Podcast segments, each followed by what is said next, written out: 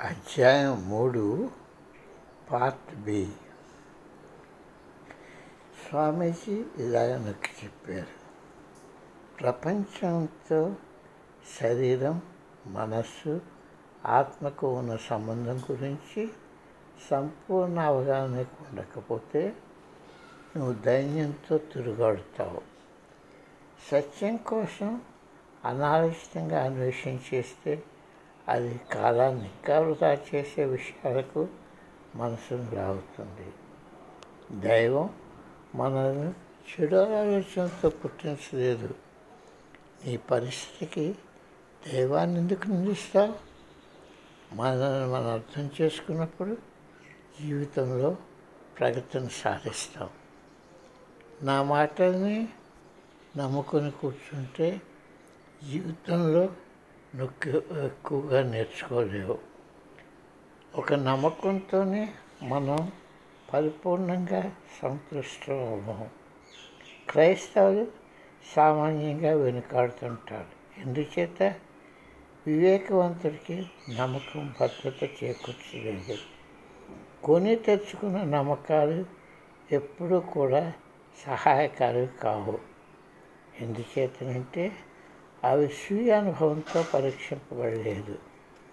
పరీక్షకు లోనుగాని నమ్మకాన్ని ఉంచుకోవడం ఎంత మాత్రం మంచిది కాదని మీకు నేను తెలియజేస్తున్నాను.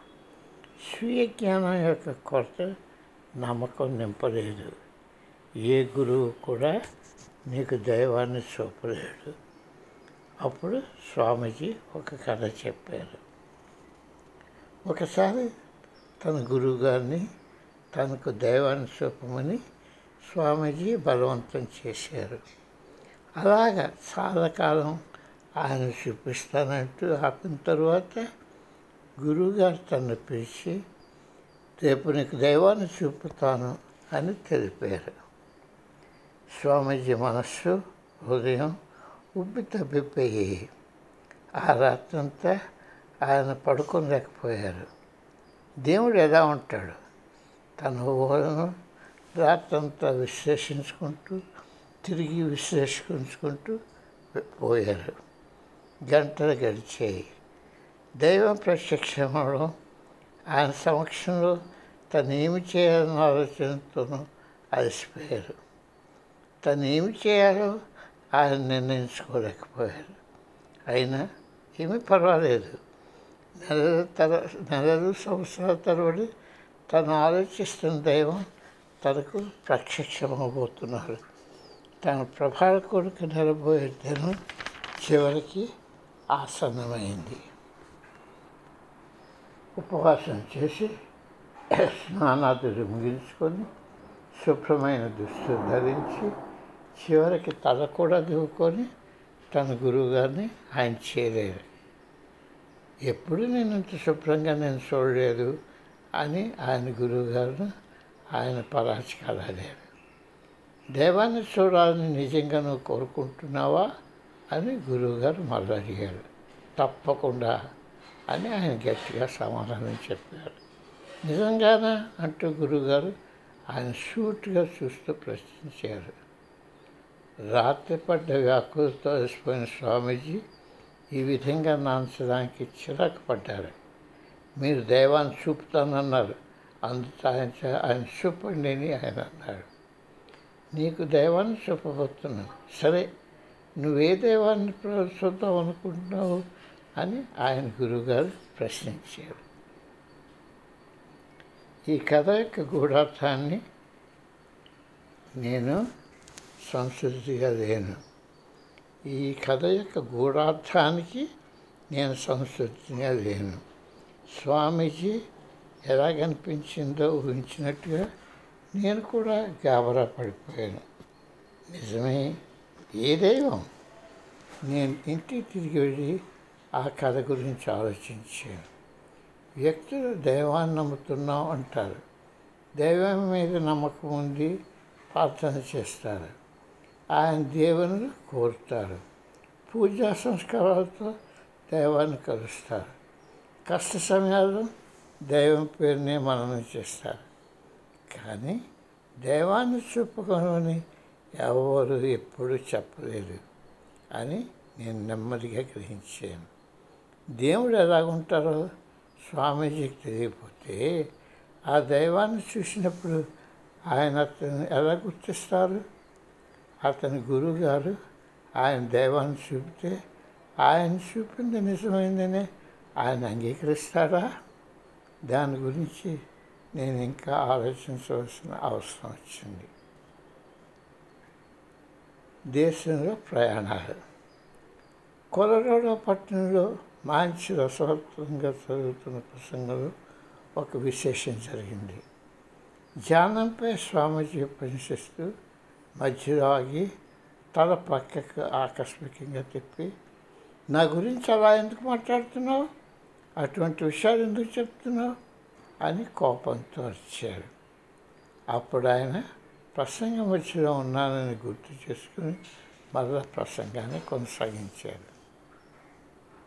స్వామీజీ ఈ ప్రసంగం ఇస్తున్న సమయంలో అదే పట్టణంలో ఇంకొక చోట ప్రఖ్యాతి పొందిన ఒక ఆధ్యాత్మికమైన తూర్పు దేశాల నుండి వచ్చిన నకిలీ స్వామిని కలియడంలో తన సభికులను నిరుత్సాహపరుస్తున్నారు.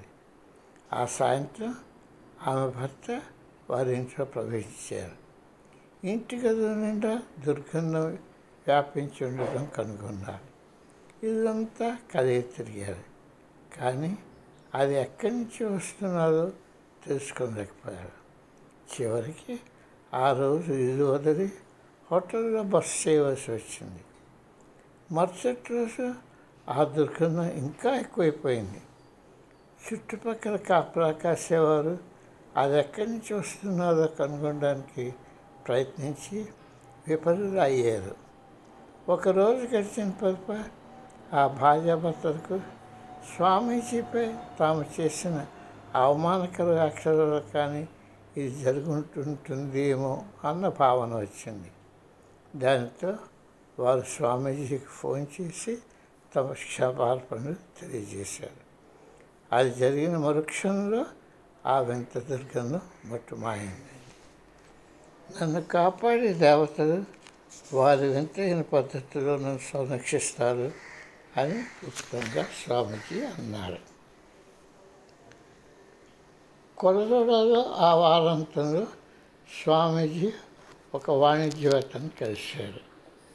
ఆయన పేరు హవార్డ్ జూట్స్ ఆయన స్వామీజీ శిష్యతను తీసుకొని స్వామీజీని మినియాపోలిస్ రమ్మని ఆహ్వానించగా స్వామీజీ అక్కడికి వెళ్ళారు. ఆర్టిస్ట్ అయిన చార్ల్స్ బేట్స్ మినసటా విశ్వవిద్యాలయంలో సంస్కృతాచార్య హుషర్బు దార్యా ప్రాక్టీస్ చేసుకుంటున్న మానసిక వైద్యుడు ఫిల్ న్యూన్బర్గ్ శాస్త్రీయ ప్రకాశకుడు ప్రకాష్ కేశవయ్య మనసటాలో ఆయన శిష్యులైన వారు ప్రథములు స్వామీజీ తరువాత ఈ నలుగురు వ్యక్తులకు మంత్ర వైజ్ఞానాన్ని ఇచ్చి హిమాలయ ఋషి పరంపరలో మంత్రోపదేశం ఇవ్వడానికి వారిని ఆచార్యుగా ప్రవేశపెట్టారు.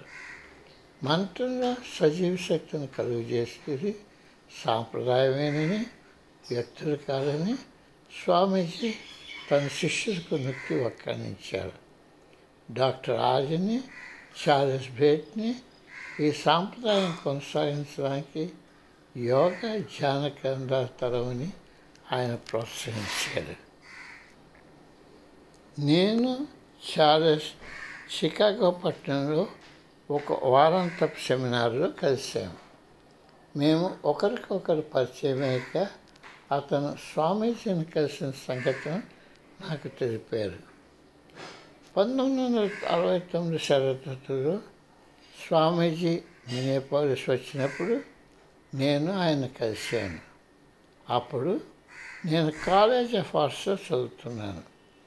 ఒక టెలివిజన్ ప్రచారంలో ప్రసారంలో ఆయన ఉపన్యాసాల గురించి విన్నాను. స్వామీజీ చేసిన అద్భుత ప్రయోగాల గురించి విన్నా యోగా యొక్క ప్రాధాన్యతపై నాకు మంచి అభిప్రాయం లేదు. నేను ఆయన కలిసిన తర్వాత తను మిరియాపోలిస్ వచ్చినప్పుడల్లా ఆయన కార్యదర్శిగా వ్యవహరించి వ్యవహరించమని ఆయన నన్ను కోరారు. అప్పటికే మతం పేరున ఆధ్యాత్మిక గురువులని చెప్పుకుంటున్న వారి వల్ల జరుగుతున్న మోసాలు తెలుసుకుని ఉండటం వల్ల దాంతో భాగస్వామానికి నేను ఇష్టపడలేదు. కానీ ఆయన వింటూ సామీప్యంలో ఆయన పరిశీలిస్తూ అయిష్టంగానే ఆయన ఒక పద్యమేషని నేను గ్రహించాను. మొదట్లో ఆయనపై అపనమ్మకున్న రోజుల్లో మీరంటే నాకు ఇష్టం లేదు కానీ మీరు సత్యాన్ని పలుకుతారు అని నేను అన్నాను.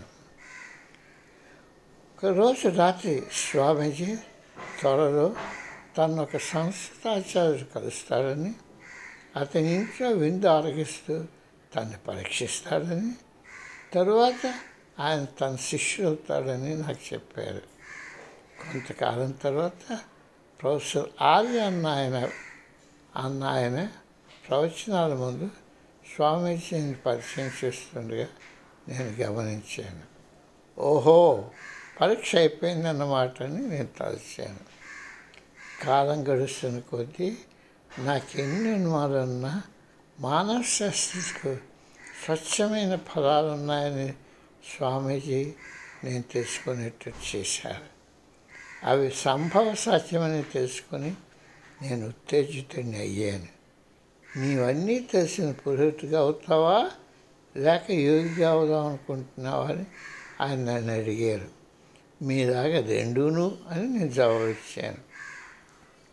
ఆయన నవ్వి అలా అవ్వడానికి వీలవుతుందన్నారు. నువ్వు యోగి అవుతావు యోగను బోధిస్తావు.